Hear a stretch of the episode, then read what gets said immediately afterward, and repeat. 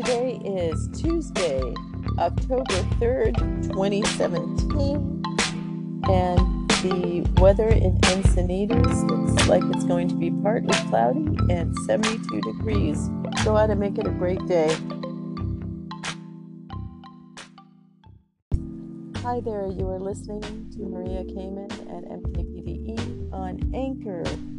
For those of you in Las Vegas, Puerto Rico, in, in Mexico, and the Virgin Islands, and uh, any place that is hurting, we hope that you are receiving the prayers and the help that you need. And um, it is difficult for us to watch what you're going through. However, prayers for healing and peace and understanding and for everyone to be safe uh, are being said throughout the world. Just know you're not alone.